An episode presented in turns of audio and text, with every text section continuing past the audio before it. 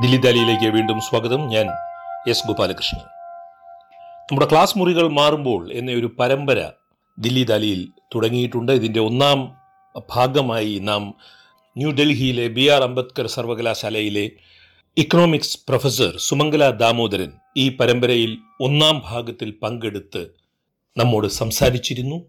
ഇന്ന് ഈ പരമ്പരയുടെ രണ്ടാമത്തെ ഭാഗമാണ് ദില്ലി ദാലിയുടെ ഈ സവിശേഷ ലക്കത്തിൽ സംസാരിക്കുന്നത് കാലിക്കറ്റ് സർവകലാശാലയിലെ മൾട്ടിമീഡിയ റിസർച്ച് സെന്ററിന്റെ ഡയറക്ടറും പ്രമുഖ മാധ്യമ നിരീക്ഷകനുമായ ദാമോദർ പ്രസാദാണ്. നമ്മുടെ ക്ലാസ് മുറികൾ മാറുന്ന സാഹചര്യത്തെക്കുറിച്ച് അത് ഉയർത്തുന്ന സാമൂഹ്യ പ്രശ്നങ്ങളെക്കുറിച്ച് അത് ഉയർത്തുന്ന നൈതിക പ്രശ്നങ്ങളെക്കുറിച്ച് അത് ഉയർത്തുന്ന അക്കാദമിക് പ്രശ്നങ്ങളെക്കുറിച്ച് വളരെ വിശദമായി ദാമോദർ പ്രസാദ് സംസാരിക്കുന്നു. രണ്ട് ഭാഗങ്ങളായിട്ടാണ് ദാമോദർ പ്രസാദിന്റെ ഈ പോഡ്കാസ്റ്റ് പൂർണമാകുന്നത് അതിന്റെ ഒന്നാം ഭാഗത്തിലേക്ക് നമുക്ക് നീങ്ങാം. സ്വാഗതം ദാമോദർ പ്രസാദ് ദില്ലി ദാലിയിലേക്ക്. നന്ദി ഗോപാലകൃഷ്ണൻ. ഗോപാലകൃഷ്ണൻ ആങ്കർ ചെയ്യുന്ന ദില്ലി ദാലി പ്രോഗ്രാമിലേക്ക് ഓൺലൈൻ ലേണിങ്ങിനെ കുറിച്ച് സംസാരിക്കാൻ എന്നെ വിളിച്ചതിന് പ്രത്യേകമായ നന്ദി.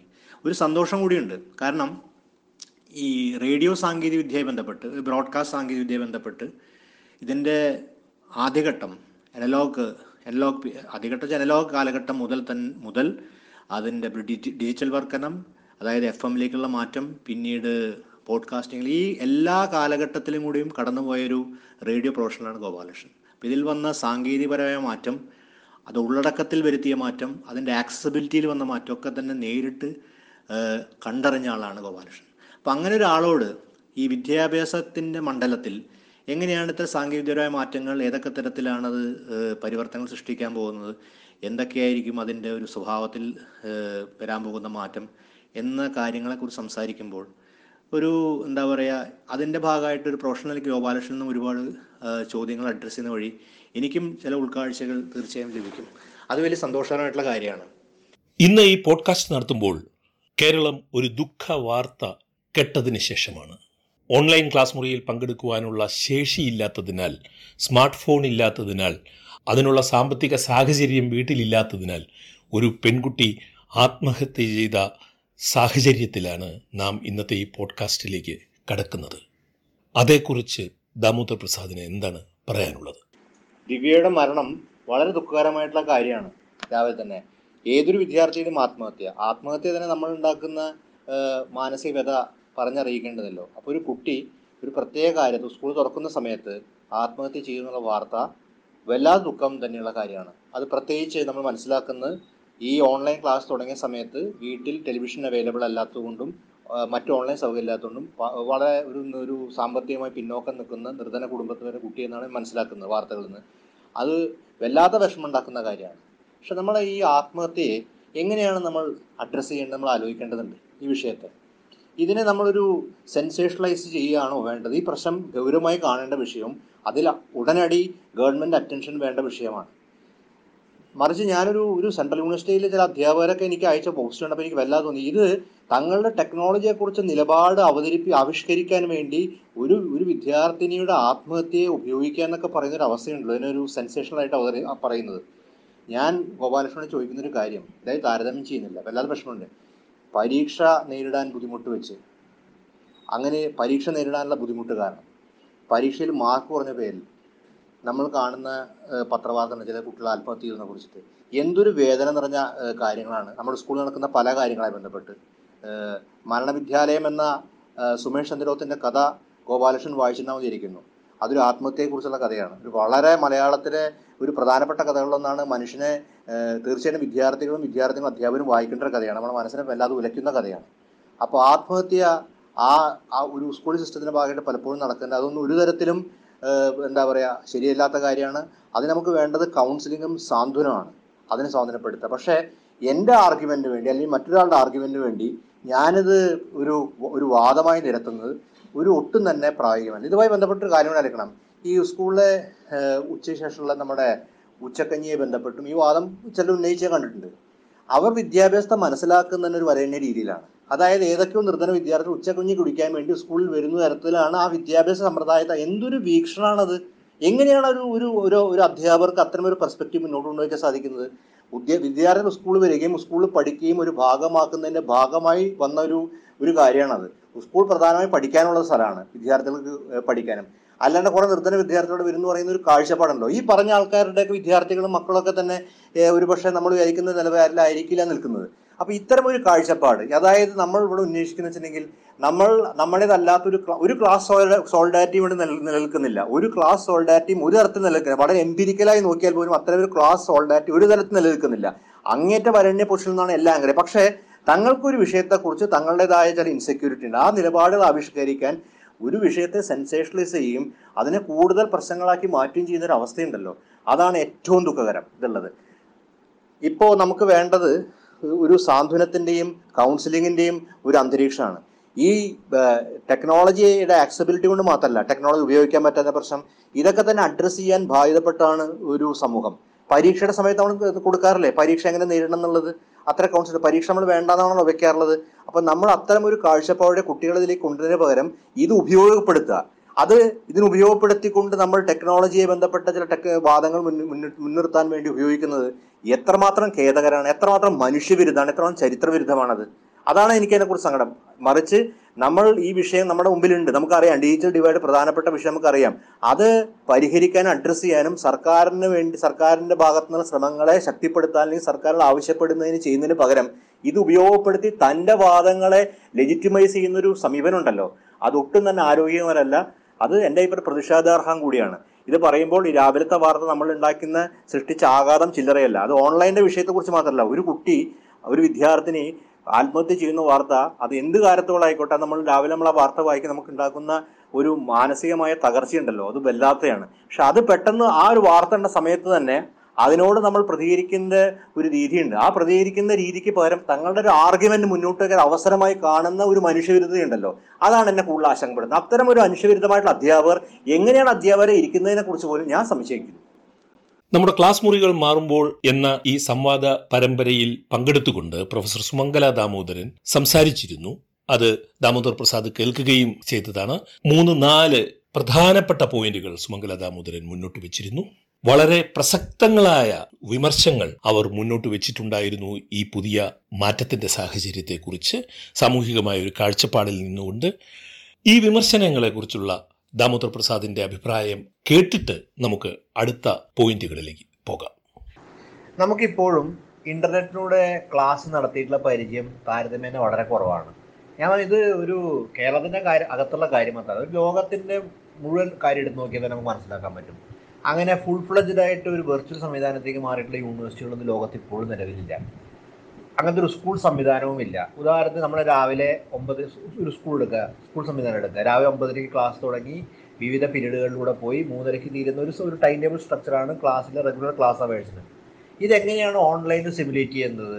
ഇതേ രൂപം തന്നെയായിരിക്കും ഓൺലൈൻ തുടങ്ങിയ കാര്യങ്ങളാണ് നമ്മൾ ആലോചിക്കുന്നത് ചർച്ച ചെയ്യുന്നത്. അതായത് നിലവിൽ കോവിഡിന്റെ സമയത്ത് സ്കൂൾ അടച്ച് സ്കൂളുകൾക്കും കോളേജുകൾക്കും നിർബന്ധിത അവധിയായ സാഹചര്യത്തിൽ നിലവിലുള്ള ക്ലാസ്സുകൾ എങ്ങനെയാണ് ഓൺലൈനിലൂടെ പുനരാവിഷ്കരിക്കുക എന്നുള്ളതാണ് പ്രധാനമായിട്ടും ഇപ്പോൾ ആലോചിച്ചുകൊണ്ടിരിക്കുന്നത്. പക്ഷെ അങ്ങനെ തന്നെയാണ് അതിന്റെ അനുഭവത്തെക്കുറിച്ചൊന്നും ആർക്കും അറിയില്ല എപ്പോഴും. അപ്പം നമ്മൾ ഓൺലൈനിലൂടെ നേരിട്ടൊരു ക്ലാസ് ആയിരിക്കുമോ കുട്ടികളെ കുട്ടികളെ എങ്ങനെയാണ് അതിന് എങ്ങനെയാണ് സ്വീകരിക്കുക? അതിന്റെ വിനിമയം എങ്ങനെയായിരിക്കും? അത് ഏതൊക്കെ തരത്തിലാണ് അതിന്റെ കോൺസിക്വൻസ് ഉണ്ടായിരിക്കുക? ഇതൊന്നും നമ്മൾ ആ രീതിയിൽ നമുക്കൊരു അനുഭവമില്ല. നമ്മൾ ചെയ്ത് ചെയ്ത് പഠിക്കുന്നേ ഉള്ളൂ. അതിന്റെ പ്രാഥമിക കാര്യം ഞാൻ പറഞ്ഞിട്ടുണ്ടെങ്കിൽ ഇവിടെയാണ് ഈ ടെക്നോളജി നിർണയിക്കുകയല്ല ചെയ്യുന്നത്. ഒരു ടെക്നോളജി ഷേപ്പ് ചെയ്യുന്നത് എങ്ങനെയാണ് സോഷ്യൽ ഷേപ്പിംഗ് ഓഫ് ടെക്നോളജിയാണ് ടെക്നോളജിയെക്കുറിച്ച് സിദ്ധാന്തത്തിൽ ഏറ്റവും സ്വീകാര്യമായ ഒന്ന്. ടെക്നോളജി നമ്മൾ ഷേപ്പ് ചെയ്യുകയാണ് ചെയ്യുന്നത്. അത് അതിന്റെ നിരവധിയായിട്ടുള്ള മനുഷ്യപ്രയോഗങ്ങളുള്ള അതിന്റെ ആ ടെക്നോളജിയുടെ പുറത്തുള്ള ഹ്യൂമൻ പ്രാക്ടീസിലൂടെയാണ് ഒരു ടെക്നോളജിയും ഒരു സാങ്കേതികവിദ്യയും അതിന്റെ പുതിയ സ്വഭാവം ആർജിക്കുന്നത് അത് മാറുകയും അതിൽ പുതിയ ഡിസ്ട്രപ്ഷൻസ് ഉണ്ടാവുകയും പുതിയ സ്ഥലങ്ങളിലേക്കൊക്കെ അത് വിന്യസിക്കുകയും ചെയ്യുന്നത്. ചിലപ്പോൾ കുറേ കാലം ഒരേപോലെ തന്നെ നിൽക്കാം. ഒരേ സാങ്കേതിക. ഇതൊക്കെ ഇതിനെയാണ് നമ്മൾ സോഷ്യൽ ഷേപ്പിംഗ് ഓഫ് ടെക്നോളജി അപ്പോൾ നമ്മളെ സംബന്ധിച്ചോളം ഇപ്പോഴും അത്തരം അനുഭവമില്ല. ഇത്തരം ഒരു അനുഭവം ഇല്ലാത്തതിന്റെ പശ്ചാത്തലത്തിൽ നിന്നാണ് നമ്മൾ ഇതിനെക്കുറിച്ചുള്ള വളരെ ഫ്യൂച്ചറിസ്റ്റിക് ആയ പല കാര്യങ്ങളും എതിർത്തും അനുകൂലിച്ചും പറയുന്നത്. ആ എതിർത്ത് അനുകൂലിച്ച് പറയുമ്പോൾ നമ്മൾ മനസ്സിലാക്കേണ്ട ഒരു കാര്യം വെച്ചിട്ടുണ്ടെങ്കിൽ ഈ ഇതിനെ ഇതിനിപ്പോൾ ഓൺലൈനെയാണ് നിങ്ങൾ എതിർക്കാനാണ് ഉദ്ദേശിക്കണമെങ്കിൽ നിങ്ങൾക്ക് എംപീരിക്കലായിട്ട് മുൻ അനുഭവങ്ങൾ വെച്ച് പറയാൻ ഒരുപാട് കാര്യം. കാരണം നിലവിലുള്ള നമ്മൾ നിലവിൽ അനുഭവിക്കുന്ന വ്യവസ്ഥയുടെ ചില മൂല്യങ്ങളും ചില ഗുണങ്ങളും ഉണ്ട് അതിനെ നമ്മൾ ഉയർ അതിനെ ഒന്നും എന്താ അതിനെ പ്രയോറിറ്റൈസ് ചെയ്താൽ തന്നെ നമുക്ക് ഈ ഓൺലൈൻ ക്ലാസ് എത്രമാത്രം അപ്രസക്തമാണ് നമുക്ക് അപ്രസക്തമാണെന്ന് പറയാൻ എളുപ്പമായിരിക്കും. അതേ ബന്ധപ്പെട്ട കുറച്ച് കണക്കുകൾ നമുക്ക് വേണമെങ്കിൽ ഒരു അവ- അവ- അവതരിപ്പിക്കാൻ തീർച്ചയായും കിട്ടും. കാരണം ഇത് വളരെ ഓൺലൈൻ വളരെ ഡീസന്റ് ആയി പിന്നെ വലിയൊരു അനു ദീർഘകാലത്തെ അനുഭവവും ചരിത്രവും ഒക്കെ ഉണ്ട്. രണ്ടാമതായിട്ട് ഞാൻ ഓൺലൈൻ അനുകൂലിച്ചാണ് സംസാരിക്കാൻ പോണെങ്കിൽ എനിക്ക് ഇതുപോലെ സമാനമായ പല കണക്കുകളും വെക്കാൻ പറ്റുന്ന ഫ്യൂച്ചറിസ്റ്റിക് സാധ്യതകൾ വെച്ചുകൊണ്ട് ഈ എന്താ പറയുക പഴയതെല്ലാം മോശം ആണ്. പുതിയതാണ് ഏറ്റവും സാധ്യമായിട്ടുള്ള കാര്യം. എന്താ പറയുക നമ്മൾ പ്രാചീന യുഗത്തിലേക്ക് പോവുകയാണ് തുടങ്ങിയിട്ടുള്ള ഈ ടെക്നോക്രാറ്റിക് ആയിട്ടുള്ള പല വാദങ്ങളും ഉപയോഗിച്ചുകൊണ്ട് എനിക്ക് ഇതിനെ ഈ വാദങ്ങളെ തിര റെഫ്യൂട്ട് ചെയ്യാനും സാധിക്കും. ആ രണ്ട് പോഷനും സ്വീകരിക്കാൻ ഞാൻ തയ്യാറല്ല. ഞാൻ ആ അങ്ങനെ ഒരു പോസ്റ്റ് എടുക്കാനല്ല ആഗ്രഹിക്കുന്നത്. എന്ന് വെച്ചാൽ ഇതിന്റെ ഒരു മധ്യമാർഗം സ്വീകരിച്ചുകൊണ്ട് ഒരു കോംപ്രമൈസ് സ്ട്രാറ്റജിയോ ഒന്നും അല്ലോ അതും എനിക്ക് എനിക്കൊരു സ്വീകാര്യമായ മാർഗമാണെന്നില്ല മറിച്ച് ഞാൻ കാണുന്നതിന് ഇതിന്റെ ഒരു ലേണിംഗ് പ്രോസസ്സിന് നമ്മൾ ഒരു ടീച്ചിങ് ലേണിംഗ് പ്രോസസ് ഉണ്ട്. ദീർഘകാലമായി നമ്മൾ പല രൂപത്തിൽ വന്നിട്ട് നമ്മുടെ ഗുരുകുല സമ്പ്രദായത്തിനാണ് ഗ്രീക്ക് അക്കാഡമികളിലൂടെയാണ് ഒരു ലേണിംഗ് ടീച്ചിങ് ലേണിംഗ് പ്രോസസ്സ് പലതരത്തിലും പല രൂപത്തിലും രൂപപ്പെടുകയും മാറുകയും അതിലൂടെ വന്ന് നമ്മൾക്ക് ലഭിച്ചിട്ട് ഇപ്പോൾ ഒരു ഒരു പ്രത്യേകമായിട്ട് രീതിയിൽ നമ്മുടെ നമ്മുടെ മുമ്പിൽ ഒരു ആവിഷ്കൃതമായ രൂപം ഉണ്ടായിരുന്നു അത് കുറേ ദീർഘ പാരമ്പര്യമുള്ളതാണ് അതിന് ഒരു പ്രത്യേക സ്വഭാവമുണ്ട്. അതിന്റെ ഉത്ഭവം എന്ന് പറഞ്ഞാൽ വ്യവസായ മുതലാളിത്തത്തിന്റെ കാലഘട്ടത്തിലാണ് ഇന്ത്യയിലാണ് കൊളോണിയൽ പീരീഡിന്റെ ഭാഗമായിട്ട് വന്നാണ് ഈ സ്ട്രക്ചേഴ്സൊക്കെ തന്നെ. അതിനൊരു വ്യവസായമായ സ്വഭാവമുണ്ട്. അപ്പോൾ ഇങ്ങനെയാണ് നമ്മുടെ യൂണിവേഴ്സിറ്റി രൂപപ്പെട്ടത് ക്ലാസ് സംവിധാനം ഉള്ളത് ഇത് അതേപടി എല്ലാ കാലത്തും നിലനിൽക്കും നമുക്ക് യാതൊരു ഉറപ്പുമില്ല അങ്ങനെ നിലനിൽക്കേണ്ട ആവശ്യവുമില്ല. അപ്പോൾ ഈ ലേണിംഗ് പ്രോസസ്സിന് എങ്ങനെയാണ് നമുക്ക് പുതിയ കാലത്തെ പുതിയ കാലം എന്നൊക്കെ പറയും പുതിയ തരത്തിലുള്ള സാങ്കേതിക നവ സാങ്കേതിക വിദ്യകൾ വന്നിട്ടുണ്ട്. അതിലേക്ക് എങ്ങനെയാണ് ഇത് ഉൾച്ചേർക്കാൻ പറ്റുക? ഒരു ഇൻക്ലൂസീവായ രീതിയിൽ എങ്ങനെയാണ് ഇതിനെ നമുക്ക് കൂടുതൽ അപ്പം നമ്മൾ ലേണിംഗ് പ്രോസസ് എങ്ങനെയാണ് ജനാധിപത്യവൽക്കരിക്കപ്പെടേണ്ടത്? എങ്ങനെയാണ് കുട്ടികൾക്ക് കൂടുതൽ കൂടുതൽ വിദ്യാർത്ഥികൾക്ക് ലേണിംഗ് പ്രോസസ്സിലേക്ക് വരാൻ പറ്റുക? എങ്ങനെയാണ് ലേണിംഗ് പ്രോസസ്സ് കൂടുതൽ സുഗമമാവാൻ പറ്റുക?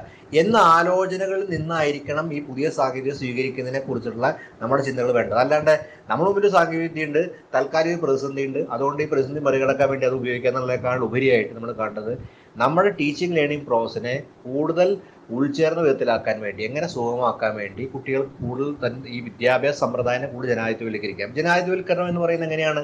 രണ്ട് തരത്തിലെ ജനാധിപത്യവൽക്കരണം. ഒന്ന് ഇതുവരെ ഈ വിദ്യാഭ്യാസ സമ്പ്രദായം നിഷേധിക്കപ്പെട്ട വലിയൊരു വിഭാഗം കുട്ടികൾ. പല കാരണങ്ങളുണ്ടായിരിക്കാം. സാമ്പത്തിക കാരണമായിരിക്കാം സാമൂഹിക കാരണമായിരിക്കാം അങ്ങനെ അല്ലെങ്കിൽ തികച്ചും മറ്റു തരത്തിലുള്ള അഭിമുഖീകരിക്കുന്ന പ്രശ്നങ്ങൾ കാരണമായിരിക്കാം. ഈ ഇങ്ങനെ ഈ നമ്മുടെ നിലവിലെ വിദ്യാഭ്യാസ സമ്പ്രദായത്തിന് പുറത്തു പോയ കുട്ടികളെ എങ്ങനെയാണ് ഇതിലേക്ക് കൊണ്ടുവരാൻ പറ്റുക? രണ്ട് ഈ പഠന പ്രക്രിയ എന്നുള്ളത് തന്നെ വളരെ ഹൈറാർക്കിക് അല്ലാത്ത രീതിയിൽ കൂടുതൽ സുഗമമാക്കാൻ പറ്റുമോ ചില നമ്മൾ ഈ പലതരത്തിലുള്ള ഡിവിഷൻസ് ക്ലാസ്സിലുണ്ട്. ചില കുട്ടികൾക്ക് നമ്മൾ ഇപ്പോൾ ഗണിത ശാസ്ത്രം എടുക്കുകയാണെങ്കിൽ എല്ലാവരും ഒരുപോലെ ശോഭിക്കണമെന്നില്ല ഇംഗ്ലീഷ് ഒരുപാട് ശോഭിക്കണമെന്നില്ല. അവിടെ ഗണിതശാസ്ത്രം ശോഭിക്കാത്ത വിദ്യാർത്ഥി ഒരു എന്താ പറയുക നമ്മുടെ പഴയ സങ്കല്പം അനുസരിച്ചിട്ട് വളരെ എന്താ പറയുക ബുദ്ധി കുറഞ്ഞ വിദ്യാർത്ഥിയിൽ കാണാം. തീർച്ചയായും അദ്ദേഹം വേറെ തരത്തിലും ആ വിദ്യാർത്ഥിക്ക് മറ്റു തരത്തിലും കഴിവുള്ള ആളായിരിക്കും. ഒരുപക്ഷെ ഗണിതശാസ്ത്രം തന്നെ കൂടുതൽ ആ കുട്ടിക്ക് മനസ്സിലാക്കാൻ സാധിക്കും വേണ്ട രീതിയിൽ പറഞ്ഞു കൊടുത്താൽ അതിന്റെ മെത്തേഡുകൾ പറഞ്ഞു കൊടുത്താൽ.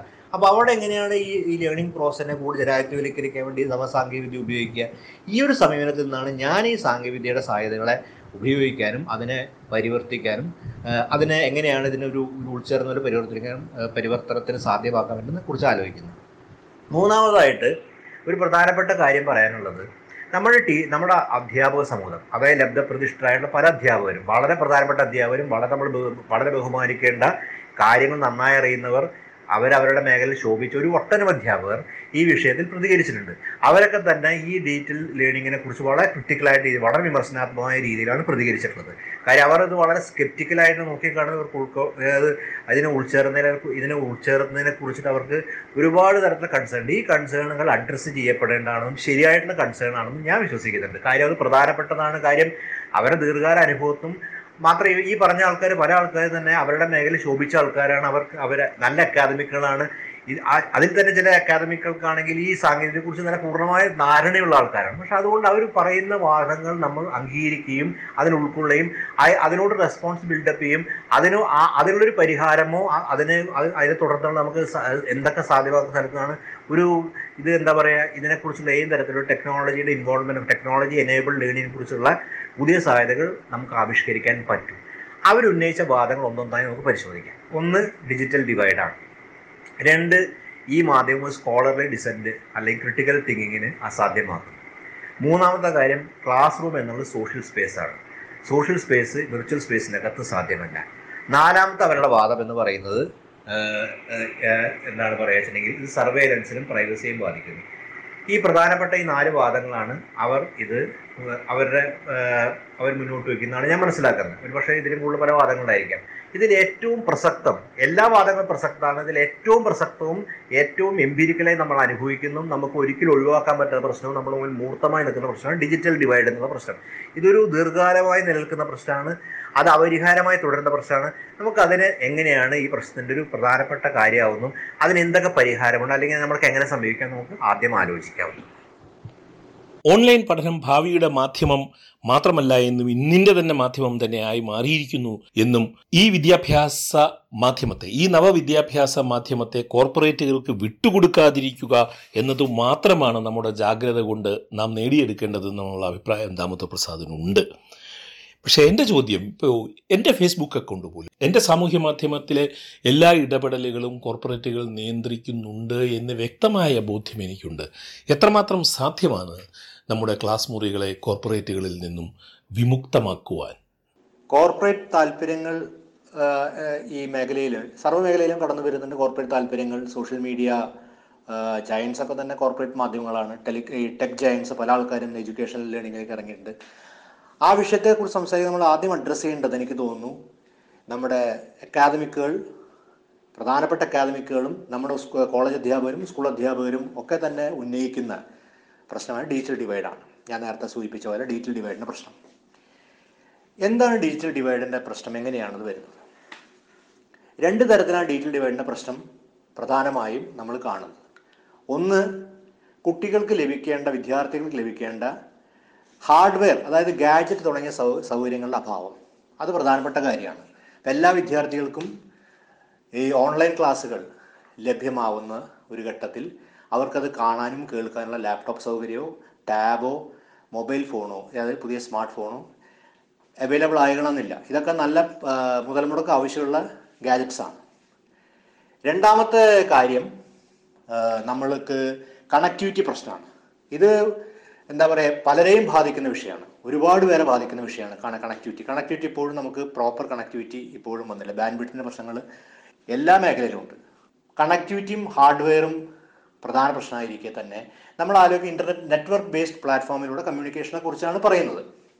നമ്മളിപ്പോഴും റേഡിയോ പോലെ പ്രധാനപ്പെട്ട മാധ്യമം എങ്ങനെയാണ് ഏത് വിധത്തിലാണ് നമ്മളിൽ ഉൾക്കൊള്ളിക്കേണ്ടതെന്നോ നമ്മൾ ടെലിവിഷൻ പോലുള്ള ഡി ടി എച്ച് പോലെ കുറച്ചുകൂടി ചെലവ് ചുറങ് ചെലവ് ചുരുങ്ങിയ സാങ്കേതിക വിദ്യകൾ എങ്ങനെയാണ് വിദ്യാഭ്യാസത്തിന്റെ ഭാഗമാക്കുന്നതിനെ കുറിച്ച് നമ്മൾ ആലോചിക്കുന്നില്ല.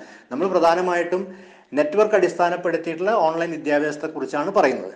അതിന്റെ അടിസ്ഥാനത്തിൽ ഡിജിറ്റൽ ഡിവൈഡ് എന്ന് പ്രശ്നം ഉന്നയിക്കുന്നത്. പക്ഷേ ഡിജിറ്റൽ ഡിവൈഡ് ഗൗരവമായ പ്രശ്നമാണ്. ഒരു ഇമോഷണൽ ഇഷ്യൂ കൂടിയുണ്ട് അതിന്റെ അകത്ത്. പക്ഷേ എന്റെ ഒരു ചോദ്യം ഡിജിറ്റൽ ഡിവൈഡ് ഡിജിറ്റൽ അന്തരം എന്ന വിഷയം നിലനിൽക്കുന്നുണ്ട്. അതായത് കുട്ടികൾക്ക് ആക്സസ് ചെയ്യാനുള്ള ബുദ്ധിമുട്ട് നിൽക്കുന്നുണ്ട്. അതായത് വീണ്ടും ആവർത്തിച്ച് പറയുകയാണെങ്കിൽ ഹാർഡ്വെയറിന്റെ പരിമിതികൾ കൊണ്ടും ഹാർഡ്വെയറിന്റെ അവൈലബിൾ ഹാർഡ്വെയർ ലഭ്യതയുടെ കുറവ് കൊണ്ടും കണക്ടിവിറ്റിയുടെ പ്രശ്നം കൊണ്ടും വിദ്യാർത്ഥികൾക്ക് ഓൺലൈൻ ക്ലാസ്സുകളിൽ പങ്കെടുക്കാനുള്ള പരിമിതികളുണ്ട്. ഈ പ്രശ്നം നമ്മൾ വളരെ ഗൗരവമായ വിഷയമാണ്.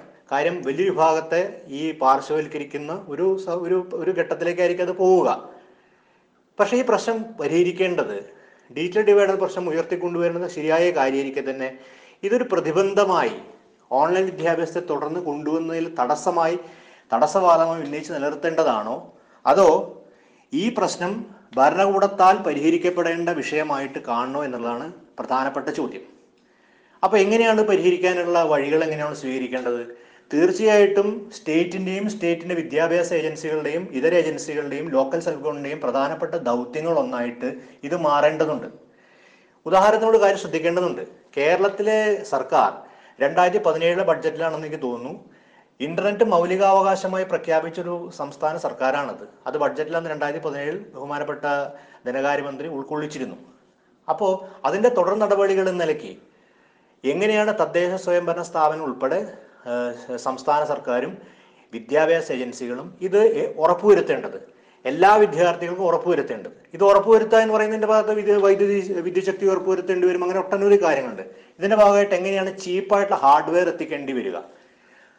സ്വകാര്യ സ്കൂളുകളും കൂടി നമ്മളിൽ കാണേണ്ടതുണ്ട്. സർക്കാർ സ്കൂൾ മാത്രമല്ല സ്വകാര്യ സ്കൂളുകളിൽ സ്കൂളുകളിലും ധാരാളം എന്താ പറയുക നമ്മൾ പല തട്ടുകളുടെ സമൂഹത്തിലെ പല തട്ടിലുള്ളവരും വിദ്യാർത്ഥികളും പഠിക്കുന്നുണ്ട്.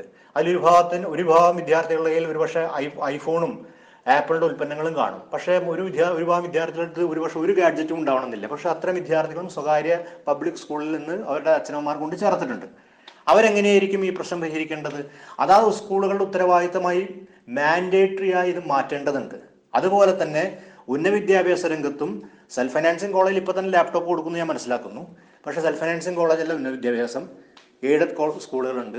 അതുപോലെ തന്നെ നമ്മുടെ സർക്കാർ സ്കൂ- കോളേജുകളുണ്ട്. ഇവിടെ പല വിഭാഗത്തിൽപ്പെടുന്ന കുട്ടികളുണ്ട് പല സ്ഥലങ്ങളിൽ നിന്ന് വരുന്ന വിദ്യാർത്ഥികളുണ്ട്. ഇവർക്ക് എങ്ങനെയായിരിക്കും ഇത് ആക്സസിബിൾ ആക്കുക? അവിടെ അത് മാൻഡേറ്ററി ആയിട്ട് ഒരു കോളേജിന്റെ ഉത്തരവാദിത്തം. അപ്പോൾ ഇതിന് ഫണ്ട് റേസ് അപ്പോൾ ഇവിടുന്ന് ഫണ്ട്സ് കണ്ടെത്തും. ഫണ്ട്സ് കണ്ടെത്താൻ പി ടി എ ഫണ്ട്സ് മുതൽ സർക്കാരിന്റെ ഫണ്ട്സ് മുതൽ നമ്മുടെ ഫിലോന്തോഫിക് ഫണ്ട്സ് വരെ നമ്മൾ സ്വരൂപിക്കേണ്ടതായ ഉത്തരവാദിത്തം. അധ്യാപകർക്കുണ്ട് പ്രധാന അധ്യാപകർക്കുണ്ട് സംഘടനാപരമായ ഉത്തരവാദിത്തമുണ്ട് സംസ്ഥാന സർക്കാരുണ്ട്. ഇത് മാൻഡേറ്ററി ആയി ഒരു ഉത്തരവാദിത്തമായി മാറുമ്പോൾ എല്ലാ വിദ്യാർത്ഥികൾക്കും ഇത് എത്തുക ഈ കാജറ്റ്സ് എത്തിക്കുക എന്നുള്ളത്. അതൊരു ഒട്ടോപ്പിയൻ ആശയമായിട്ടൊന്നും കാണേണ്ടതില്ല. നമ്മുടെ പബ്ലിക് ഹെൽത്ത് സിസ്റ്റം എങ്ങനെയാണ് വികസിച്ചു വന്നത്? ഇത്രമാത്രം പബ്ലിക് ഹെൽത്ത് സിസ്റ്റം കേരളത്തിലെ സർവജനങ്ങൾക്കും ആശ്രയിക്കാവുന്ന ഒരു ഘട്ടത്തിലേക്ക് നമ്മുടെ പൊതുജന ആരോഗ്യം എത്തിച്ചേർന്നത്. ഇതുപോലുള്ള വലിയ ഇടപെടലിലൂടെയാണ്. സ്വകാര്യ ആശുപത്രികൾ അപ്പുറത്തുണ്ട്. എന്നിട്ടും നമ്മൾ എല്ലാ വിഭാഗം ജനങ്ങളും ആശ്രയിക്കുന്ന വിധത്തിൽ പൊതു ആരോഗ്യ പൊതുജനാരോഗ്യ മേഖല സജീവമായി നിലനിൽക്കുന്നത് ഇതുപോലെ സർക്കാർ ഇടപെടലുകൾ കൊണ്ടാണ്. അപ്പോൾ ആ അത്തരമൊരു രീതിയിൽ പൊതുവിദ്യാഭ്യാസ രംഗത്തും ഉന്നത വിദ്യാഭ്യാസമാകട്ടെ സ്കൂൾ വിദ്യാഭ്യാസ പൊതുവിദ്യാഭ്യാസ വിദ്യാഭ്യാസ രംഗത്തും ഈ ടെക്നോളജി ഇന്റർവെൻഷന് അത് മാൻഡേറ്ററി സ്റ്റേറ്റ് ഉത്തരവാദിത്തമാക്കി മാറ്റേണ്ടത് സ്റ്റേറ്റ് ഞാൻ മനസ്സിലാക്കുന്നിടത്തോളം അത് ചെയ്യാൻ തയ്യാറുമാണ്. ഇപ്പോൾ സർ കേരളത്തിലെ സർക്കാർ പ്രത്യേകിച്ച് ഈ ഉത്തരവാദിത്തം ഏറ്റെടുക്കും എന്നുള്ള കാര്യത്തിൽ പലതവണയും പറഞ്ഞ ഒരു മാർഗനിർദ്ദേശങ്ങൾ കൊടുത്തിട്ടുണ്ട്. അങ്ങനെ ഒരു വിദ്യാർത്ഥിക്ക് പോലും നിഷേധിക്കപ്പെടുന്ന സാഹചര്യമാണ് ഉന്നയിക്കേണ്ടത് നമ്മൾ. ആ നിഷേധിക്കപ്പെടുന്ന വിദ്യാർത്ഥിക്ക് ഇതെത്തിക്കാനുള്ള സംഘടനാപരമായ അതുപോലെ തന്നെ എന്താ പറയുക നമ്മുടെ സ്ഥാപനപര ഉത്തരവാദിത്തത്തിലേക്കാണ് അധ്യാപക സമൂഹം വിഷയം ഉന്നയിക്കേണ്ടത്. മറിച്ച് നമ്മൾ കാണുന്നൊരു കാര്യം വൈകാരികമായി പ്രശ്നത്തെ ഉന്നയിച്ചുകൊണ്ട് ഒരു പ്രതിബന്ധം പോലെ ഈ ഒരു ഡീറ്റെയിൽ അന്തരം എന്നുള്ളത് പ്രതിബന്ധമാക്കിക്കൊണ്ട് വിജ്ഞാന ഒരു വിജ്ഞാനപരമായിട്ടുള്ള ഒരു മാറ്റത്തിന് എന്തിനു നമ്മൾ തടസ്സപ്പെടുത്തുന്നു? അതാണ് നമ്മൾ ആലോചിക്കേണ്ടത്. ഈ വൈകാരിക പ്രശ്നവും അതുപോലത്തെ ഒരുപാട് ഇതിന്റെ ഭാഗമായിട്ടും നമ്മൾ പലപ്പോഴും കാണുന്ന വെച്ചിട്ടുണ്ടെങ്കിൽ തിരിച്ചും ഭയങ്കരമായിട്ടുള്ള അധിക്ഷേപങ്ങളുണ്ട്. ഇതിന്റെ അകത്ത് ടെക്നോക്രാറ്റുകളാണ് മറ്റേന്നൊക്കെ അധിക്ഷേപങ്ങളുണ്ട്.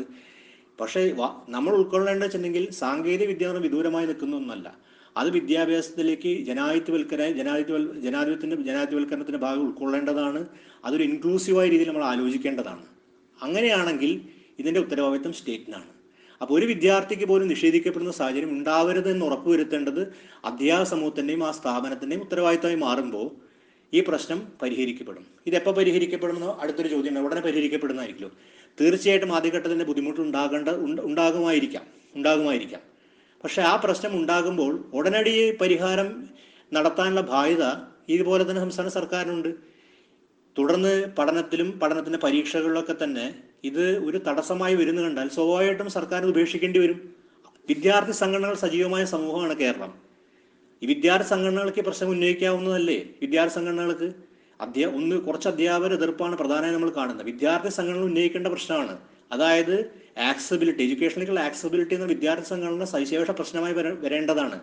ഒരു അധ്യാപകരിൽ നിന്ന് ഒന്നോ രണ്ട് അധ്യാപകർക്ക് ഇതിനോടുള്ള എതിർപ്പിന്റെ അടിസ്ഥാനത്തിൽ മാത്രം ഉയരേണ്ട പ്രശ്നമല്ല. വിദ്യാർത്ഥി സംഘടനകൾ കാതലായി ഉന്നയിക്കേണ്ടയും അതുവഴി അത് ഉറപ്പുവരുത്തേണ്ട പ്രശ്നമാണ്. കേരളത്തിൽ ഏറ്റവും സജീവ വിദ്യാർത്ഥി സംഘടനയുള്ള ഒരു സമൂഹമാണ് ആലോചിക്കണം. അപ്പോൾ ഡീറ്റെയിൽ അന്തരം എന്നുള്ളതൊരു യാഥാർത്ഥ്യമായിരിക്കെ ഒരു എംപിരിക്കലായിട്ടുള്ള റിയാലിറ്റി ആയിരിക്കും തന്നെ ഇത് പരിഹരിക്കാനുള്ള ഈ മാർഗങ്ങൾ അവലംബിക്കുകയാണ് ഏറ്റവും ഉത്തമമായ കാര്യം. ഈ അവലംബിക്കുന്നത് വളരെ മാൻഡേറ്ററി മാറ്റുക. ഇതൊരു എന്താ പറയാ ഒരിക്കലും അപരിഹാരമായ കാര്യമായിട്ട് എനിക്ക് തോന്നുന്നില്ല. കാര്യം ചീപ്പർ ടെക്നോളജീസ് അവൈലബിൾ ആണ് ചീപ്പർ കണക്ടിവിറ്റി അവൈലബിൾ ആണ്. ഇപ്പോൾ എന്താ പറയുക കെ ഫോൺ പോലുള്ള സർക്കാർ പദ്ധതികൾ ആവിഷ്കരിക്കാനുള്ള ഒരു കാലഘട്ടത്തിലാണ് നിൽക്കുന്നത്. അപ്പോൾ ഇത്തരം ഒരു സാധ്യതകൾ എങ്ങനെയാണ് പ്രൈവറ്റ് പ്ലേയേഴ്സിനെ ഇതിലേക്ക് കൊണ്ടുവരേണ്ടത്? പ്രൈവറ്റ് പ്ലേയേഴ്സ് റൈറ്റ്സ് ഓഫ് എയുടെ ഭാഗമായി നിർബന്ധമായി നൽകേണ്ട accessibility ഗവൺമെന്റിനെ കൊണ്ട് തീരുമാനം എടുപ്പിക്കണം ഇങ്ങനെ ഇതിന്റെ ഭാഗമായിട്ടാണ് നമുക്ക് ഈ പ്രശ്നം ഉന്നയിക്കാൻ സാധിക്കുന്നുള്ളൂ. അപ്പോൾ പൊതുവിദ്യാഭ്യാസത്തിന്റെ ഭാഗമായി ഇത് മാറ്റുക എന്ന് പറയുന്നത് തീർച്ചയായിട്ടും പൊതുവിദ്യാഭ്യാസത്തിന്റെ ഭാഗമായി മാറ്റുമ്പോൾ ഇതെല്ലാം കോമൺസിന്റെ ഭാഗമായി വരും. ഇപ്പോൾ നമ്മൾ കോർപ്പറേറ്റ് വിദ്യാഭ്യാസ പ്രശ്നം എന്ന് ഉദ്ദേശിക്കുന്നത് ഉദ്ദേശിക്കുന്നതാണ്. ഇതെല്ലാം തന്നെ കേരളത്തിലെ ഒരു വിഭാഗം മധ്യവർഗ വിഭാഗത്തിൽപ്പെട്ട അല്ലെങ്കിൽ ഉപരിമധ്യവർഗ വിഭാഗത്തിൽപ്പെട്ട അച്ഛനമ്മമാർ സ്വന്തം കുട്ടികൾക്ക് എൻട്രൻസ് എക്സാമിനേഷൻ വലിയ പൈസ കൊടുത്ത് ചേർത്തുന്ന പോലെ നിരവധിയായിട്ടുള്ള ആപ്പുകൾ എഡ്യൂക്കേഷൻ ആപ്പുകൾ അവൈലബിൾ ആണ്. നിങ്ങൾ അതിന്റെ പരസ്യമൊക്കെ പത്രത്തിൽ കണ്ടു കാണും. ഒരുപക്ഷെ നമ്മൾ എതിർക്കുന്നവർ പോലും ഈ ആപ്പ് സ്വന്തം കുട്ടികൾക്ക് വാങ്ങിക്കൊടുത്തിട്ടുണ്ടാവും നമുക്കറിയില്ല. ഈ ആപ്പുകൾ വാങ്ങിക്കൊടുത്തിട്ടുണ്ടാവും. അവരത് ഉപയോഗിക്കുന്നുണ്ട് വീട്ടിൽ. പക്ഷെ ഒരു വലിയ ഭാഗം കുട്ടികൾക്ക് നിഷേധിക്കപ്പെടുകയാണ്. തീർച്ചയായിട്ടും മത്സരാധിഷ്ഠിതമായിട്ടുള്ള വ്യവസ്ഥയിൽ ഈ ആപ്പുകൾ ഉപയോഗിച്ച് കൂടുതൽ വിജ്ഞാനപരമായിട്ടുള്ള കൂടുതൽ വൈജ്ഞാനിക സമ്പാദിച്ച കുട്ടികൾ ഈ മത്സരംഗത്തേക്ക് ഒരു ചൂട് മുന്നോട്ട് പോകുന്ന സാഹചര്യം നമ്മൾ കാണുന്നുണ്ട്. അതേസമയം ഇത് നിഷേധിക്കപ്പെട്ട വലിയ വിദ്യാർത്ഥികളുണ്ട്. അപ്പോൾ ഒരു കോമൺസ് നിലയ്ക്ക് എല്ലാവർക്കും ലഭ്യമാവുന്ന സോഴ്സുകൾ ഉണ്ടാക്കുന്നതാണ് പ്രധാനം. ഇതിന് ഉത്തരവാദിത്തം സർക്കാരുകൾക്കുണ്ട് അധ്യാപകർക്കുണ്ട് നിരവധി വിദ്യാഭ്യാസ ഏജൻസികൾക്കുണ്ട്. അത്തരം ഒരു ഒരു ഒരു പൂൾ ഓഫ് റിസോഴ്സസ് എന്നതാണ് നമ്മൾ ഏറ്റവും അഭികാമ്യമായി കാണേണ്ട കാര്യം. അപ്പോൾ കോർപ്പറേറ്റ് മേഖലയിലുള്ള വിദ്യാഭ്യാസ സമ്പ്രദായം തന്നെ ഫീസ് അടിസ്ഥാനത്തിൽ വലിയ പണം കൊടുത്ത് നമ്മൾ വാങ്ങേണ്ട കണ്ടന്റാണ് ഇപ്പോൾ നിങ്ങൾക്കൊരു ആപ്പ് സ്വന്തമായി വാങ്ങണമെന്നുണ്ടെങ്കിൽ നിങ്ങൾ വലിയ തോതിൽ പണം മുടക്കേണ്ടി വരും. ഇതേ വിദ്യാഭ്യാസ ഉള്ളടക്കം ഓപ്പൺ എഡ്യൂക്കേഷൻ റിസോഴ്സസ് വിദ്യാർത്ഥികൾ അവൈലബിൾ ആവുന്ന സ്ഥിതി എന്ന് പറഞ്ഞാൽ നമുക്ക് മികച്ച മികച്ച അധ്യാപകരുണ്ട് സർവ മേഖലകളിലും. ഈ കാര്യത്തിൽ പ്രതീക്ഷ പുലർത്തുന്ന കാര്യം കേരളം ഈ വിദ്യാഭ്യാസ മേഖലയിൽ സ്കൂൾ വിദ്യാഭ്യാസ മേഖലയിൽ ഏറെക്കുറെ മുന്നോട്ട് പോയതാണ്. കഴിഞ്ഞ പത്ത് വർഷമായിട്ട് ഈ പരീക്ഷ നടക്കുന്നുണ്ട്. വളരെ മുമ്പ് തന്നെ ഈ മേഖലയിൽ ചൂടുവെച്ചിട്ടുണ്ട് സർക്കാർ. അതിന്റെ ചില ഗുണഫലങ്ങൾ നമ്മൾ അനുഭവിക്കുന്നുണ്ട്. അപ്പോൾ അന്നത് വൈകിയിരുന്നെങ്കിലോ ഇപ്പോഴും നമ്മൾ ഇതിങ്ങനെ അമാന്തിച്ച് നിൽക്കുകയാണെങ്കിലോ ഏതൊക്കെ തോതിൽ നമ്മൾ പിന്നിലാവും എന്നുള്ള കാര്യം നമ്മൾ പരിശോധിക്കാൻ ബാധ്യതയുണ്ട്. അതുകൊണ്ട് കോർപ്പറേറ്റ് എന്ന് ഞാൻ ഉദ്ദേശിക്കുന്നത് ഇതിന്റെ ഉള്ളടക്കപരമായിട്ടും ഇതിന്റെ സാങ്കേതിക ആപ്പുകൾ പോലെ സാമൂഹിക സാങ്കേതിക സാങ്കേതിക വിനിമയങ്ങളുടെ മേലിൽ സാങ്കേതിക ഉപകരണങ്ങളുടെ മേലുള്ള ഒരു അപ്രമാദിത്വമാണ് ഇതിന് പകരം ഒരു കോമൺസിന്റെ അടിസ്ഥാനത്തിൽ എല്ലാവർക്കും ഉപയോഗിക്കാവുന്ന എല്ലാവർക്കും ആക്സസബിൾ ആയിട്ടുള്ള ഉള്ളടക്കം ലഭ്യമാവുന്നത് വലിയ തോതിൽ ഗുണം ചെയ്യും. എന്ന് ഇത് പറയുമ്പോൾ ഒരു കാര്യമുണ്ട്. ഇതൊക്കെ തന്നെ നമ്മുടെ നിലവിലുള്ള സംവിധാനത്തെ മാറ്റിമറിക്കുകയോ മറിച്ചിടുകയോ ഇതാക്കുകയോ ചെയ്തത് ഇത് കുട്ടികൾക്ക് കൂടുതൽ കാര്യങ്ങൾ മനസ്സിലാക്കാനുള്ള ഈ മാധ്യമപരമായുള്ള ഒരു നവമാധ്യമത്തിന്റെ ഒരു ഇടങ്ങളിലൂടെ കാര്യങ്ങൾ മനസ്സിലാക്കാനുള്ള ഒരു സാധ്യത ഒരു ലേണിംഗ് പ്രോസസ്സിനെ സമ്പുഷ്ടമാക്കുകയാണ് ചെയ്യുന്നത്. ഇതാണ് ഞാൻ ഈ പൊതുവിദ്യാഭ്യാസത്തിന്റെ ഭാ ഇത് ഭാഗമാക്കണമെന്ന് പറയാനുള്ള അടിവരയിട്ട് പറയാനുള്ള കാരണം. എന്റെ അടുത്ത ചോദ്യം ഓപ്പൺ വിദ്യാഭ്യാസ സ്രോതസ്സുകളെ കുറിച്ചാണ്. എത്രമാത്രം ഓപ്പൺ ആണ് നമ്മുടെ open education resources O E R open education resource പ്രധാനപ്പെട്ട ഗൗരവമായ വിഷയമാണ്. അത് ഡിജിറ്റൽ ഡിവൈഡ് ഡിജിറ്റൽ ഡിവൈഡായി ബന്ധപ്പെട്ട ഒരു കാര്യമാണ് open education resources O E R എന്താണ് ഒ ഇ ആർ കൊണ്ട് ഉദ്ദേശിക്കുന്നത്? ഒ ഇ ആർ കൊണ്ട് ഉദ്ദേശിക്കുന്നത് വിദ്യാർത്ഥികൾക്ക് അധ്യാപകർക്കും വിദ്യാഭ്യാസ മേഖലയെ വിദ്യാഭ്യാസം ബന്ധപ്പെട്ടുള്ള ഉള്ളടക്കം സൗജന്യമായി ലഭ്യമാവുക. ലഭ്യമാവുക എന്ന് പറയുമ്പോൾ വെറുതെ കാണാൻ മാത്രം കേൾക്കാൻ മാത്രം ലഭ്യമാവുന്നല്ല അവർക്കത് ഡൗൺലോഡ് ചെയ്യാനും അവരുടെ ഇഷ്ടങ്ങൾക്ക് അതിന് ഉപയോഗിക്കാനും ലഭ്യമാവുക എന്നും കൂടി അർത്ഥമുണ്ട്. ഒപ്പം തന്നെ അധ്യാപകർക്കും വിദഗ്ധർക്കും ഇതുപോലെ ഉള്ളടക്കം നിർമ്മിച്ച് ഈ പ്ലാറ്റ്ഫോമിലേക്ക് വിന്യസിക്കാനും അത് കുട്ടികൾക്ക് ഉപയോഗിക്കാനും അവസരമുണ്ടായിരിക്കാം. ഒപ്പം തന്നെ ഓപ്പൺ എഡ്യൂക്കേഷൻ റിസോഴ്സിന് പ്രധാനപ്പെട്ട കാര്യങ്ങൾ നോക്കേണ്ടത് ഫ്രീ ആയിട്ട് എല്ലാവർക്കും അവൈലബിൾ ആക്കുന്നു മാത്രമല്ല നമ്മുടെ ഒരു കോമൺസിന്റെ ഭാഗമായി വരുന്ന സമയത്ത് അതൊരു ഫിൽറ്റേർഡ് കണ്ടന്റിന്റെ സാധ്യത കൂടി നമ്മൾ കാണേണ്ടതുണ്ട്. കാര്യം എക്സ്പെർട്ടൈസ് കണ്ടന്റ് നമ്മൾ ഈ പ്ലാറ്റ്ഫോമിലേക്ക് അവൈലബിൾ ആക്കുമ്പോൾ അത് നിരവധി വെറ്റിങ്ങിലൂടെ കടന്നു പോകണം. അല്ലാതെ എല്ലാവർക്കും ഒരു വിഷയത്തെക്കുറിച്ച് ഇപ്പോൾ അങ്ങനെയാണെങ്കിൽ ഒരുപക്ഷെ ഒരു സയൻസിനെ കുറിച്ച് വളരെ തെറ്റായ കാര്യങ്ങളും അല്ലെങ്കിൽ തെറ്റായ വീക്ഷണഗതികളൊക്കെ അവതരിപ്പിക്കാനുള്ള അവസരം കൂടിയാണ് ഏത് കണ്ടന്റ് അവൈലബിൾ ആക്കുക എന്ന് പറയുമ്പോൾ. അപ്പോൾ ഒരു പിയർ റിവ്യൂഡ് ആയിട്ടുള്ള കണ്ടന്റ് അവൈലബിൾ ആക്കുക എന്നുള്ളതാണ് പ്രധാനപ്പെട്ട കാര്യം. ഇത് ചെയ്യാൻ സർക്കാർ പ്ലാറ്റ്ഫോമുകൾക്കും അല്ലെങ്കിൽ അതുപോലെ കോമൺസ് പ്ലാറ്റ്ഫോമുകൾക്കും സർക്കാർ ഏജൻസികളുടെ അല്ലെങ്കിൽ ഓട്ടോണമസ് ഇൻസ്റ്റിറ്റ്യൂഷന്റെ പ്ലാറ്റ്ഫോമുകൾക്ക് സാധിക്കില്ലേ? ഈ ഇത്ര ഓൺലൈൻ എഡ്യൂക്കേഷൻ റിസോഴ്സ് അവൈലബിൾ ആക്കാൻ ഇത് എത്ര വിദ്യാർത്ഥികൾ സഹായകരമായിരിക്കും ഇത്? ഇത് എന്താ പറയുക ഫയൽ സൈസ് കുറഞ്ഞുള്ള പല ഓൺലൈൻ കണ്ടന്റുകൾ അവൈലബിൾ ആക്കുമ്പോൾ എത്ര വിദ്യാർത്ഥി ഡൗൺലോഡ് ചെയ്ത് അത് കാണാൻ പറ്റും? പരീക്ഷയ്ക്ക് തൊട്ടുമുമ്പ് ഞാനിത് പ്രായോഗികമായൊക്കെ പരീക്ഷയ്ക്ക് തൊട്ടുമുമ്പ് റിഫ്രഷ് ചെയ്യാനായിട്ട് ഏതെങ്കിലും ലെക്ചർ പോലും അവർക്ക് കേൾക്കാനുള്ള സൗകര്യങ്ങൾ എത്രമാത്രം ഗുണകരമായിരിക്കും? ഇവിടെ അതാണ് ഓൺലൈൻ എഡ്യൂക്കേഷൻ റിസോഴ്സിനെ കുറിച്ച് എനിക്ക് സൂചിപ്പിക്കാനുള്ള കാര്യം. പക്ഷെ സംഭവിക്കുന്ന ഒരു കാര്യം ഒരു ദുഃഖകരമായ കാര്യം എന്ന് വെച്ചിട്ടുണ്ടെങ്കിൽ നമ്മുടെ ഇപ്പോൾ ഓൺലൈൻ വിദ്യാഭ്യാസം എന്ന് പറയുന്നത് ഇപ്പോൾ നടന്നുകൊണ്ടിരിക്കുന്ന കാര്യം വെച്ചിട്ടുണ്ടെങ്കിൽ നിലവിലുള്ള ടൈം ടേബിൾ പുനരാവിഷ്കരിക്കുക എന്നാണ് ഇപ്പം ഞാൻ പല സ്കൂൾ ടൈം ടേബിളും കാണുന്നുണ്ട്. അതിപ്പോൾ അതിപ്പോ ഒരു ദിവസം ഏഴ് പീരീഡുള്ള ടൈം ടേബിൾ ചിലപ്പോൾ നാല് പീരീഡിലേക്ക് ചുരുക്കിയിട്ടുണ്ടാവും. എങ്കിലും സമയം കൂടുതലുണ്ടായിരിക്കാം അതായത് അവിടെ ക്ലാസ് നടക്കുന്ന അതേപോലെ ഓൺലൈനിൽ ആവിഷ്കരിച്ച് കുട്ടികളിലേക്ക് എത്തിക്കുന്ന രീതിയാണുള്ളത്. അതായിരുന്നില്ല ഓൺലൈൻ വിദ്യാഭ്യാസം. അത് താൽ ഞാൻ മനസ്സിലാക്കുന്നിടത്തോളം തൽക്കാലം കോവിഡിന്റെ ലോക്ക്ഡൌൺ പീരീഡിൽ ക്ലാസ്സുകൾ എങ്ങനെയാണ് നടത്താ നടത്താതിരിക്കുന്ന ക്ലാസ്സുകൾക്ക് അവധിയായ സമയത്ത് സ്കൂളുകൾക്ക് അവധി സ്കൂളുകൾക്കും കോളേജുകൾക്ക് അവധിയായിരിക്കുന്ന സമയത്ത് ഒരു പക്ഷേ അതിനെ മറികടക്കാൻ ഒരു ഒരു ഉപാധി നിലയ്ക്കായിരിക്കണം ഇത് സ്വീകരിച്ചത് പക്ഷെ അതല്ല ഓൺലൈൻ ഓൺലൈൻ എന്ന് പറഞ്ഞാൽ പ്രത്യേകമായ കോഴ്സുകൾ വിദ്യാർത്ഥികൾക്ക് അവൈലബിൾ ആയിരിക്കുക ഏതെങ്കിലും വിഷയത്തെ അധികരിച്ചുള്ള വിദഗ്ധ വിദഗ്ധരെ തയ്യാറാക്കിയ പഠന മെറ്റീരിയൽ അവൈലബിൾ ആക്കുക അന്താരാഷ്ട്ര പ്രസിദ്ധ അധ്യാപകരും നമ്മുടെ കേരളത്തെ അധ്യാപകരും അല്ലാത്ത അധ്യാപകരും നൽകി ഓരോ മേഖലയിലുള്ള സവിശേഷ വിജ്ഞാനം ഓരോ മേഖലയിലും. ഉദാഹരണത്തിന് നമുക്ക് മാത്സിന് ഓൾജിബ്ര എടുക്കുക. ഓൾജിബ്രയെ കുറിച്ച് നല്ലൊരു അധ്യാപകൻ വളരെ കുറച്ചും കൂടി ലളിതമായ രീതിയിൽ കുറച്ച് വിദഗ്ധമായ രീതിയിൽ പഠിപ്പിക്കുന്ന ഒരു ക്ലാസ് വിദ്യാർത്ഥികൾ അവൈലബിൾ ആകുക എന്ന് പറയുന്നത് അതിന്റെ ഗുണഫലം എത്ര വിദ്യാർത്ഥികൾക്ക് അവൈലബിൾ എത്ര എത്ര വിദ്യാർത്ഥികൾക്ക് ഗുണം ചെയ്യും? നമ്മൾ എന്തുകൊണ്ട് അത് കാണാതെ പോകുന്നു? ട്രിഗ്നോമെട്രി പത്താം ക്ലാസ്സിൽ ബുദ്ധിമുട്ടുള്ള ഒരു വിഷയമാണ് വിദ്യാർത്ഥികൾക്ക്. ട്രിഗ്നോമെട്രിയെ കുറിച്ച് നമ്മുടെ വിദഗ്ധരായ അധ്യാപകരെ കൊണ്ട് സ്കൂൾ അധ്യാപകരെ കൊണ്ടും കലാശാല അധ്യാപകരെ കൊണ്ടും കുറച്ചും കൂടി ലളിതമായ രീതിയിൽ എല്ലാ വിദ്യാർത്ഥിക്കും പ്രാപ്യമാവുന്ന വിധത്തിൽ അതിനെ ഗ്രാഫിക്സിന്റെ സഹായത്തോടെ അതിന്റെ അപ്ലിക്കേഷന്റെ സഹായത്തോടെ ഗ്രാഫിക്സ് ഉൾപ്പെടെയുള്ള അപ്ലിക്കേഷൻ സഹായത്തോടെ ഒരു വീഡിയോ നിർമ്മിച്ച് അത് ക്ലാസിന്റെ ഓൺലൈൻ വിദ്യാഭ്യാസത്തിന്റെ ഭാഗമാക്കി മാറ്റുകയും കുട്ടികൾക്കെല്ലാം കാണാൻ പറ്റുകയും ഇത് കുട്ടികൾക്ക് ഡൗൺലോഡ് ഉപയോഗിക്കാൻ പറ്റുന്നത് എത്രമാത്രം സൗകര്യപ്രദമായിരിക്കും? ഇത് ചെയ്യാൻ തയ്യാറായിട്ടുള്ള അധ്യാപകരും അധ്യാപക സമൂഹവും കമ്മിറ്റഡ് പ്രതിജ്ഞാബദ്ധര സമൂഹം നമുക്ക് ഇന്നുണ്ട്. എന്റെ പരിചയത്തിൽ എന്തായാലും കേരള സമൂഹത്തിൽ അത്തരം ധാരാളം അധ്യാപകരെ ഞാൻ കണ്ടിട്ടുണ്ട്. ആ അധ്യാപകരുടെ വിദഗ്ധ സൗകര്യം ഉപയോഗിച്ചുകൊണ്ട് ഇത്തരം ഉള്ളടക്കം നിർമ്മിക്കുകയും അത് എല്ലാ വിദ്യാർത്ഥികൾക്കും ഭേദമന്യേ അതായത് സ്വകാര്യ സ്കൂളെന്നോ പൊതു സ്കൂളെന്നോ എല്ലാവർക്കും ഭേദം എല്ലാ വിദ്യാർത്ഥികളും ഉപയോഗിക്കാൻ എല്ലാ വിദ്യാർത്ഥികളും ഉപയോഗിക്കാൻ പറ്റുന്ന വിധത്തിൽ നമ്മൾ നിർമ്മിക്കുകയും അത് ആ പ്ലാറ്റ്ഫോമിൽ വിന്യസിക്കുകയും ചെയ്താൽ അതിന്റെ സൗകര്യം എത്ര പേർക്കായിരിക്കും? നമ്മൾ ആലോചിക്കേണ്ട കാര്യമാണ്. നമ്മളിപ്പോഴും ഒരു വിദ്യാഭ്യാസത്തിനകത്ത് എഡ്യൂക്കേഷൻ ഡിജിറ്റൽ ഡിവൈഡിനകത്ത് എഡ്യൂക്കേഷൻ ഡിവൈഡ് ഉണ്ട് സോഷ്യൽ ഡിവൈഡ് നിലനിൽക്കുന്നുണ്ട്. അത് പരിഹാര പരി- അപരിഹാരമായി തുടരാണ്. എത്ര വിദ്യാർത്ഥി നമ്മുടെ ഈ അടുത്ത കാലത്ത് നമ്മളൊരു ഒരു ശ്രദ്ധേയമായ വാർത്ത നമ്മുടെ എറണാകുളത്തൊരു സ്കൂൾ നൽകിയതാണ്. നമ്മുടെ നാട്ടിൽ വരുന്ന അതിഥി തൊഴിലാളികളുടെ ഒരു വിഭാഗം കുട്ടികൾക്ക് പഠിക്കാനും ഒക്കെ സൗകര്യം ഒരുക്കൊണ്ട് അവർക്ക് പല ആൾക്കാർക്കും പത്താം ക്ലാസ് പരീക്ഷ നല്ല മാർക്കോടുകൂടി ഉന്നത സ്ഥാനങ്ങളെത്താനും നല്ല മാർക്കോടുകൂടി തുടർ വിദ്യാഭ്യാസം ചേരാനും പറ്റി. പക്ഷേ കേരളത്തിൽ തന്നെ എത്ര അതിഥി തൊഴിലാളികളുടെ വിദ്യാർത്ഥികൾക്ക് സ്കൂൾ സൗകര്യം ആക്സബിൾ ആണ് വാസ്തവത്തിൽ സർക്കാർ സ്കൂളുകൾക്ക് ചേരാൻ പറ്റും.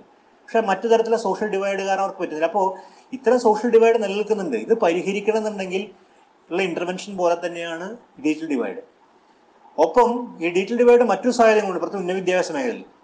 മറ്റു പല കാരണങ്ങളാൽ സ്കൂൾ കോളേജുകളിൽ നിന്ന് ഉന്നത വിദ്യാഭ്യാസത്തിൽ പ്രാപ്തരാ ഉന്നത വിദ്യാഭ്യാസത്തിൽ ചേരാൻ താല്പര്യം ഉണ്ടായിട്ടും മറ്റു പല കാര്യങ്ങൾ കൊണ്ട് അതിന് പുറത്തേക്ക് പോകേണ്ട വിദ്യാർത്ഥികൾക്ക് വിദൂര വിദ്യാഭ്യാസം എന്ന പോലെ തന്നെ ഇത് ഉപയോഗപ്പെടുത്താനും ഇതിലൂടെ പഠനം നടത്താനുള്ള സാധ്യത നിൽക്കുന്നുണ്ട്. വിദ്യാഭ്യാസ ജീവിതം ഏതാണ്ട് തൊഴിലിന്റെ തൊഴിലെടുക്കാൻ നിർബന്ധമായ സാഹചര്യം കൊണ്ടോ അല്ലെ അല്ലാതെ കൊണ്ടോ വിദ്യാഭ്യാസ ജീവിതം നിന്നുപോയ എത്ര പേർക്ക് ഈ തുടർന്ന് വിദ്യാഭ്യാസം നടത്താൻ ഈ ഓൺലൈൻ വിദ്യാഭ്യാസ സൗകര്യം സൗകര്യം ഒരുക്കുന്നുണ്ട്. അതൊക്കെ മറ്റു തരത്തിൽ അന്തരങ്ങൾ പരിഹരിക്കല്ലേ? നമ്മുടെ സമൂഹത്തിൽ നിൽക്കുന്ന വലിയ തോതിൽ അന്തരം പരിഹരിക്കല്ലേ? അത്തരമൊരു പ്രത്യാശയോടെ നമ്മൾ ഇതിനെ സമീപിക്കുന്നതല്ലേ? അതിന്റെ ശരിയായ രീതി.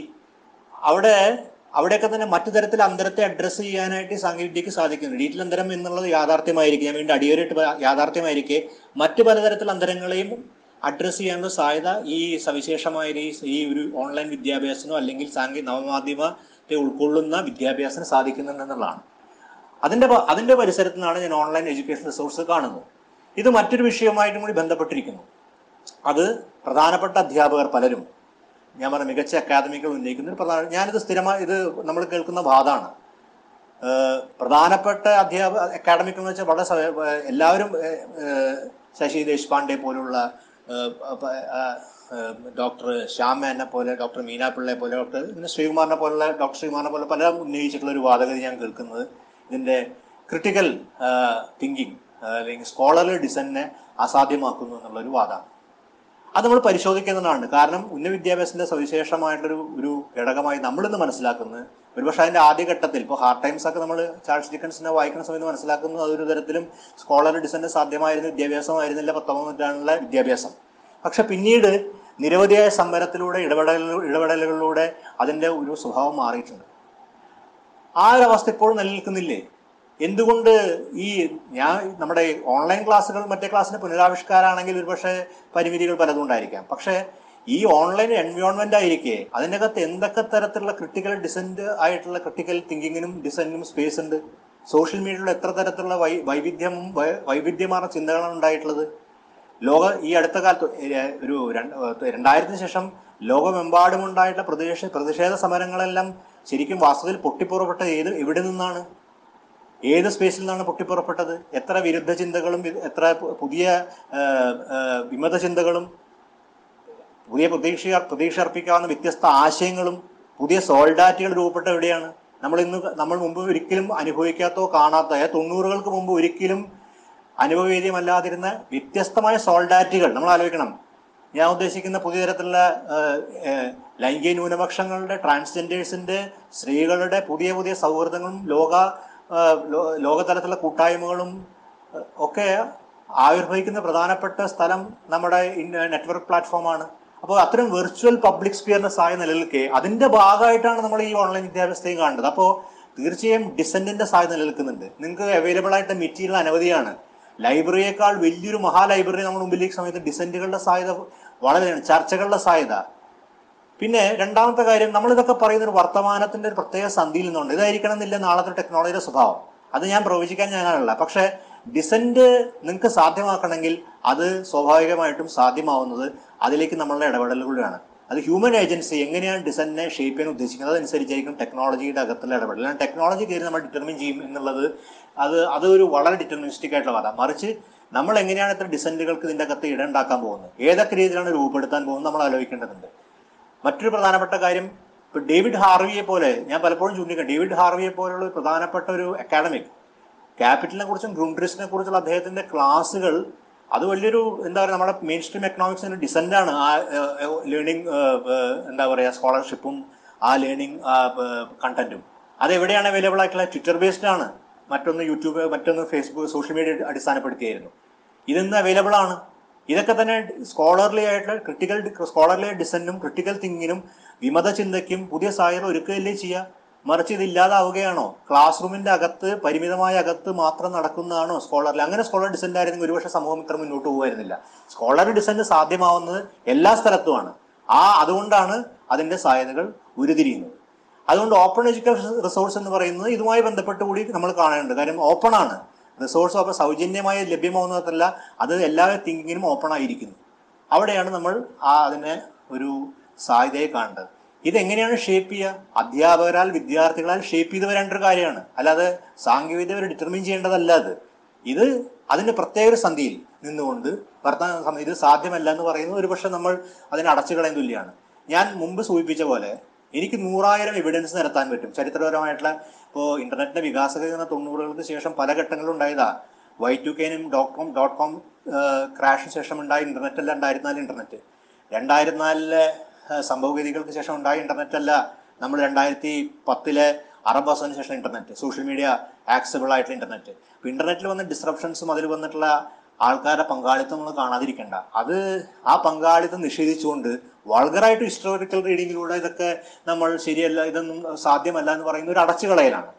അതിനു പകരം ഇത് എന്ന് വെച്ചാൽ നൂറായിരത്തെട്ട് പഴയ ഹിസ്റ്റോറിക്കൽ എംപിരിക്കൽ എവിഡൻസ് വെച്ചുകൊണ്ട് നമ്മൾ സാധ്യതകൾ അടച്ചുകളതിന് പകരം എന്തുകൊണ്ടൊരു ഭാവിയെ മുൻനിർത്തിക്കൊണ്ട് പുതിയ സാധ്യതകൾക്ക് ഇനി വികസിതമാകാനുള്ള വഴികൾ ആരാഞ്ഞുകൂടാ? ആ ഒരു ഘട്ടത്തിലാണ് നമ്മൾ നിൽക്കുന്നത്. ആ സാധ്യതയാണ് നമ്മൾ വിദ്യാർത്ഥികൾക്കും അധ്യാപകർക്കും മുമ്പിൽ തുറന്നു കൊടുക്കേണ്ടതെന്നാണ് എന്റെ വ്യക്തിപരവും വിനീതമായ അഭിപ്രായം. നമ്മുടെ ക്ലാസ് മുറികൾ മാറുമ്പോൾ എന്ന സംവാദ പരമ്പരയിൽ പങ്കെടുത്ത് നമ്മോട് സംസാരിച്ചു കൊണ്ടിരിക്കുന്നത് കാലിക്കറ്റ് സർവകലാശാലയിലെ മൾട്ടിമീഡിയ റിസർച്ച് സെന്ററിന്റെ ഡയറക്ടറും പ്രമുഖ മാധ്യമ നിരീക്ഷകനും ആയ ദാമോദർ പ്രസാദാണ്. അദ്ദേഹത്തിന്റെ പോഡ്കാസ്റ്റിന്റെ ഒന്നാം ഭാഗം ഇവിടെ അവസാനിക്കുകയാണ്. ഇതിന്റെ രണ്ടാം ഭാഗം ഉടൻ തന്നെ ദില്ലിദാലിയിൽ പ്രക്ഷേപണം ചെയ്യുന്നതായിരിക്കും. ഇതോടുകൂടി ദില്ലിദാലിയുടെ ഈ ലക്കം അവസാനിക്കുന്നു. കേൾക്കുവാൻ സുമനസ് കാണിച്ച എല്ലാവർക്കും നന്ദി. സ്നേഹപൂർവം എസ് ഗോപാലകൃഷ്ണൻ.